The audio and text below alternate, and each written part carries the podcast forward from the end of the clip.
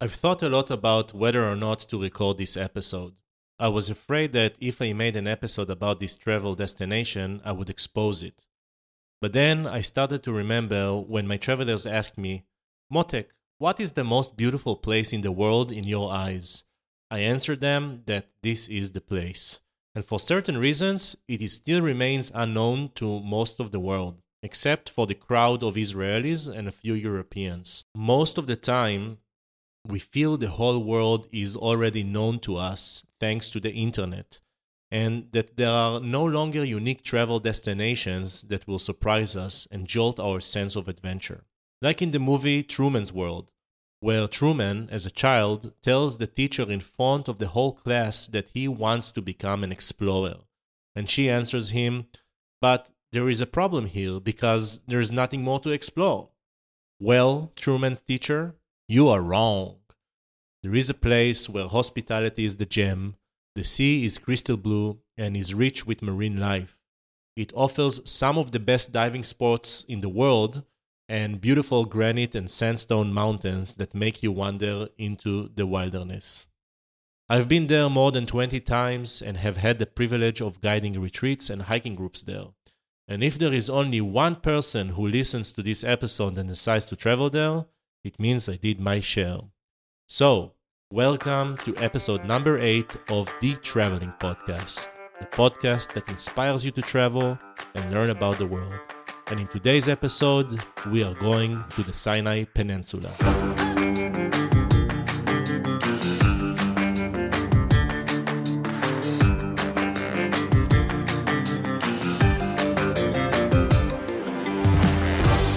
So, what is the Sinai Peninsula and where is it? The Sinai Peninsula is a part of Egypt today, and it is a vast desert land between Egypt to the west and when I say Egypt, I mean the Nile River, Cairo, pyramids, all of what you think of Egypt. It borders the Mediterranean Sea to the north and Israel and the Red Sea to the east. And on the map, it looks like an upside down triangle. The Sinai Peninsula is about 60,000 square kilometers or 23,000 square miles.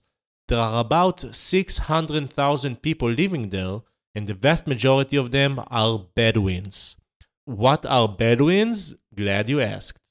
The word Bedouin comes from one of the Arabic words describing a desert, Badwa, and they are basically Arab nomads, like in the movie Lawrence of Arabia. There are 26 different Bedouin tribes in Sinai, and it's traditional to split the Sinai into two central regions the north of Sinai and, you guessed it, the south of Sinai. In our episode, we will talk about the south of Sinai because that is where there is tourism, and the north of Sinai, well, that's where they have some security issues that most likely will make you unhappy to travel there. About two thirds of the population lives in northern Sinai, and they work in agriculture and trade in places like Al Arish, Ismailia, and Port Said. And in the south of Sinai, people work in tourism and in a particular type of agriculture, opium poppies, and cannabis, which they usually grow in big springs in the middle of the mountains. The geology of Sinai is divided roughly into three main areas. The north is covered by lots of yellow sand that has been drifting from the Nile River and the Mediterranean Sea for millions of years. The peninsula's center is called the T height, and it's characterized by a lot of sedimentary rock like limestone, dolomite, and some chalk. And the south part, guys, the fun part, is full of beautiful granite and sandstone mountains. Sometimes some areas there look like Arizona or the Mojave Desert in California. The highest peak there is 2,626 meters above sea level or 8,615 feet above sea level. The Sinai contributed to human history in two ways. The first is the story of the Exodus, and in a way, you can say the birth of monotheism, where Moses received the first five books of the Old Testament, or the Torah in Hebrew, and the development of the first known alphabet in human history, which is the ancestor of today's major alphabets in the Western world. Now, I must stop here and say something about what I have just said it doesn't matter if you specifically believe in God and the Bible and all of that. it's a fact that this event, whether or not happened in reality, affected the course of human history. And today, billions of people from the Abrahamic faiths believe in it. Even if you're a progressive hipster from New York with a purple hair, when you get injured, you will get treated at Mount Sinai Hospital. I hope that makes my point clear. Now, I can make a whole episode about the archaeological and historical research of the Exodus story of Sinai.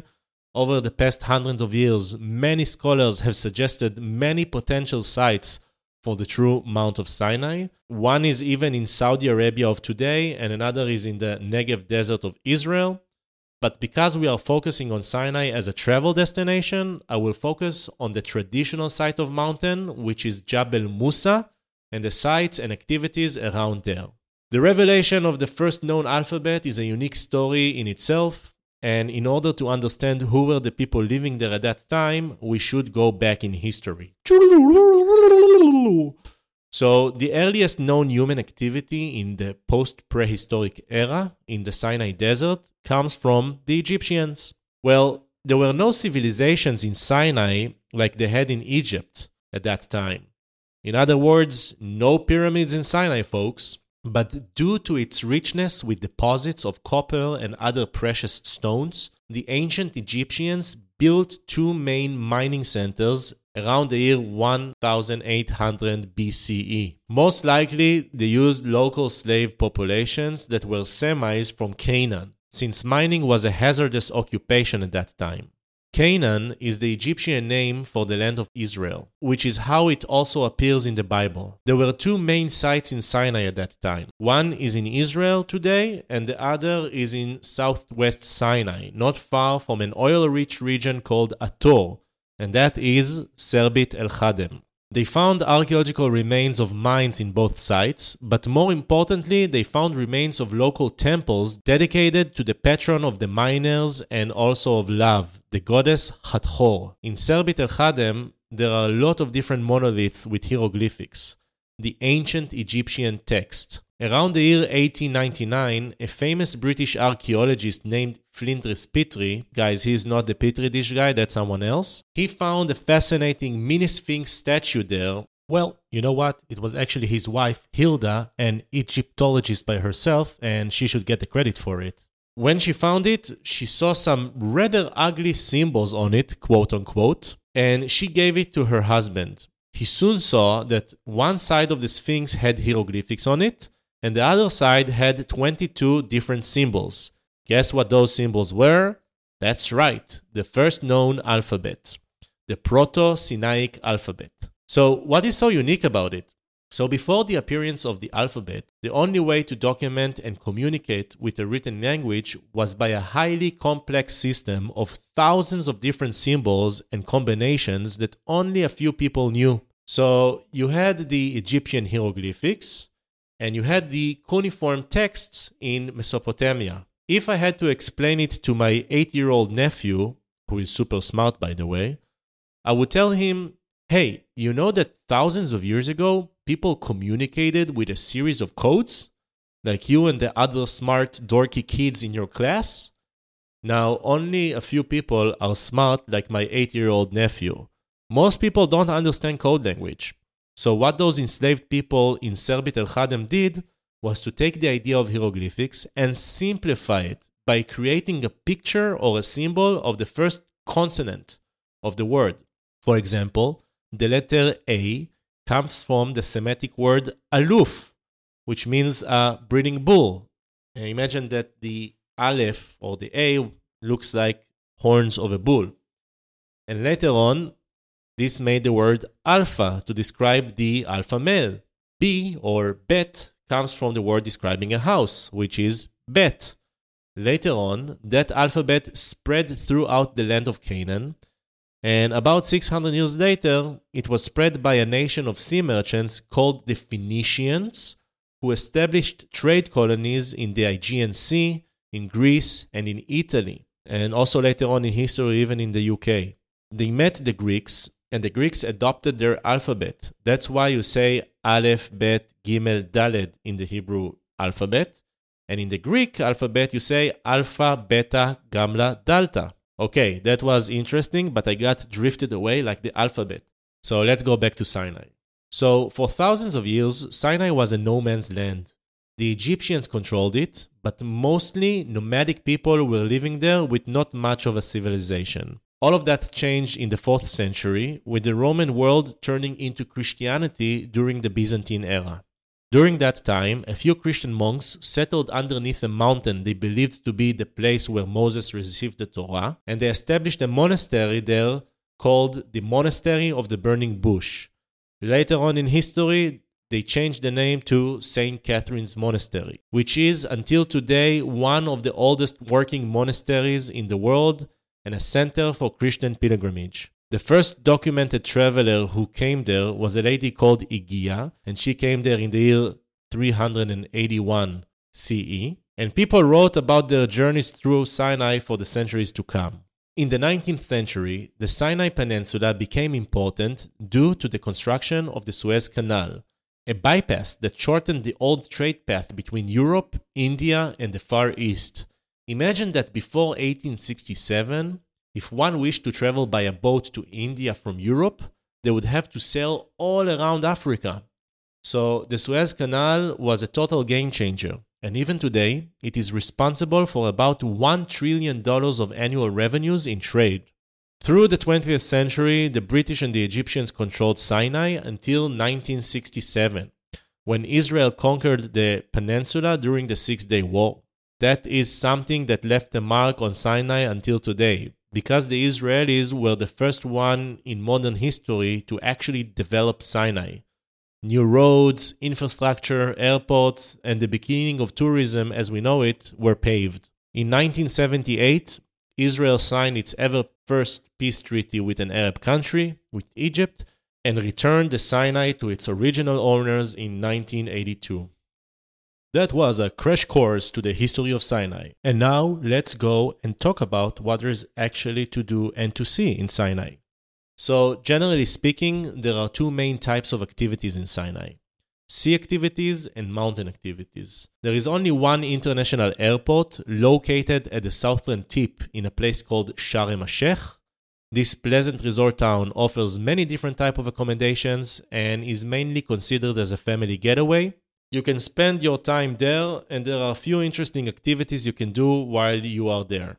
You can go to Ras Muhammad Nature Reserve, which has fantastic scuba diving and snorkeling sites. You can hop on a boat to the White Island, which is a sand dune, and it's nice to spend the afternoon there. You can also take a diving safari boat for a few days all around that area. And you can check out the Ras Um El Sid beach, which also has some nice corals. You can check out the old market and the Sahaba Mosque, which I think looks more like a Disney castle than a mosque, but you know, that's just me. Anyway, I consider Sharm el-Sheikh as a place for a soft landing, and unless you are more into a five-star hotels with water parks and stuff like that, I wouldn't stay there more than one night or two. Now, for the exciting part. So, the exciting part is the eastern coastline alongside the Red Sea, all the way from Sharm el-Sheikh to a place called Taba, which is not far from the border with Israel.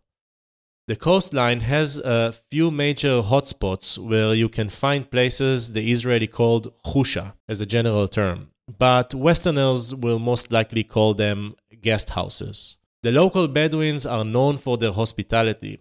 Actually, it is a significant part of the Bedouin culture and tradition they must host you with their highest standards. Now, before I get to the cool places, I should say a word about how to handle things and the Bedouins in general. On your trip, you will encounter most likely people from the three main tribes of southern Sinai the Mezaine and the Tarabin alongside the coastline, and the Jabalia in the mountains.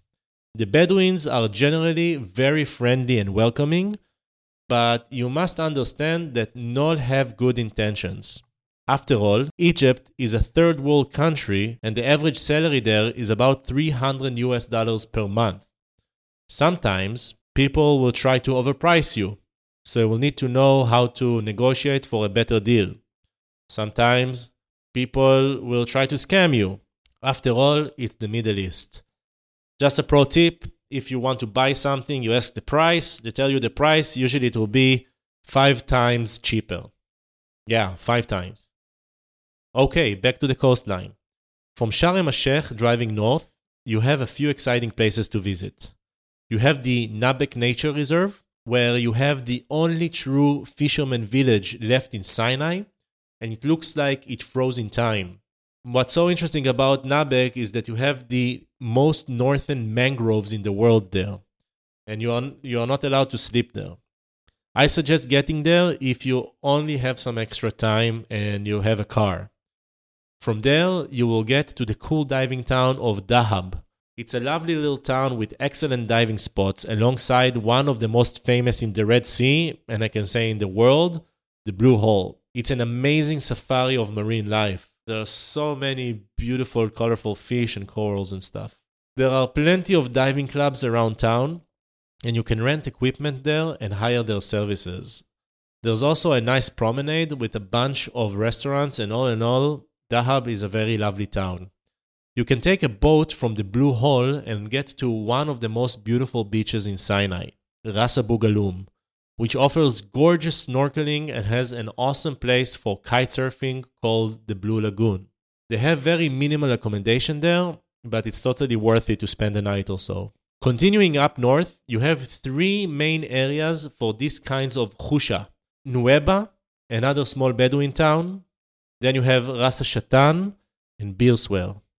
All of them are pretty much the same, and I will write down in the show notes specific places to stay that I know, love, and recommend.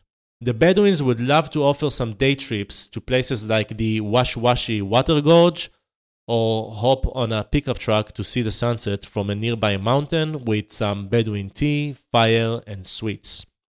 I always say that time moves very slowly in Sinai until it ends very fast. You can just have a perfect beach vacation, and I would recommend staying in a chusha for four nights or more. However, if you wish to experience the other side of Sinai, the mountains, I would recommend staying for three nights on one of the beaches and going for a three or a four day hike in the mountains. So, are you ready for the mountains? Yalla, let's go. The mountain activities are centered at the high mountain region, which is the area of Jabal Musa or biblical Mount Sinai, as I mentioned before. In order to get there, you will need to take a taxi and drive for about two hours from Dahab or Nuweiba until you reach the Bedouin town of St. Catherine. This remote town is situated at the heart of the Holy Mountain Range and is named after the monastery next to it. Approximately 5,000 Bedouins of the Jabelia tribe live there. Most classical tourism is centered around visiting the monastery and climbing up to the top of Mount Sinai, usually to see the sunrise or sunset from there. Most of the tourists who come here come for religious reasons. You can meet groups of Christian pilgrims from Romania and groups of Muslim pilgrims from Indonesia. To climb the mountain and, in general, to travel around the mountains, it is necessary to hire the services of a local guide, who in the local language is called Dalil. Many such guides will offer you their services right at the entrance to the monastery. By the way, it is possible to visit the monastery, and I would definitely recommend it. It is open every morning except Sundays. In the monastery, you can see the holy bush, what Christians believe was the burning bush from the biblical story of Moses, the well of Zipporah, where Moses met his future wife and drove away the evil shepherds. There is a small museum there that displays sacred exhibits from the long history of the monastery, and this is the classic part of the high mountain tourism. The worthwhile part of the trip to the high mountain region is to go for a few days hike around the mountains accompanied by a dalil and a cameleer, a Bedouin who carries your equipment on the back of a camel while you walk with a day pack in the mountains. This is one of the most unique experiences I've had in my life. Fortunately, I had the chance to develop relationships with the Bedouins in the mountains, who are very special people.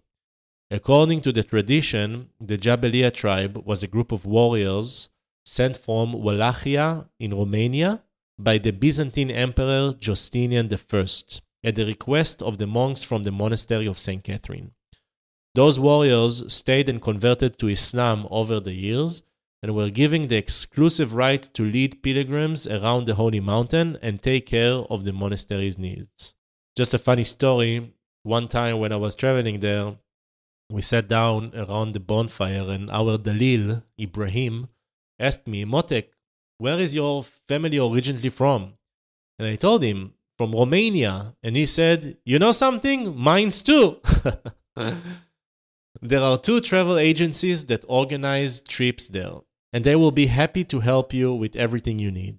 The first is Sheikh Musa, a local and familiar sheikh, and the second is Faraj from Fox Camp. I personally prefer Faraj, but the services of both are pretty much the same. Walking in the mountains is challenging and intended for experienced hikers.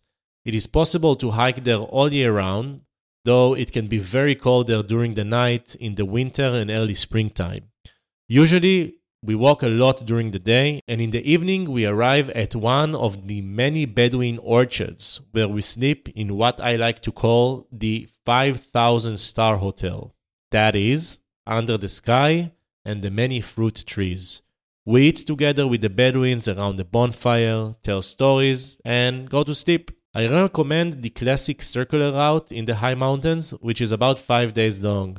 There are other areas a little further from the high mountains for even more challenging hikes, like the Serbal mountain or Umm el Shumar mountain, but I think this is good for now. So, guys, if you like this episode, I would really appreciate it if you wrote to me. After all, this is my first solo episode, and I would love to hear from you if you would like to hear about other crazy places around the world that are worth getting to know. I'm on all social media under the username The Traveling Podcast, and the best way to help me is to share this podcast with more people by giving it a five star review and sharing it with your friends. I am Motek, and always remember that the most important thing is to keep on traveling. See you in the next episode. Booyah!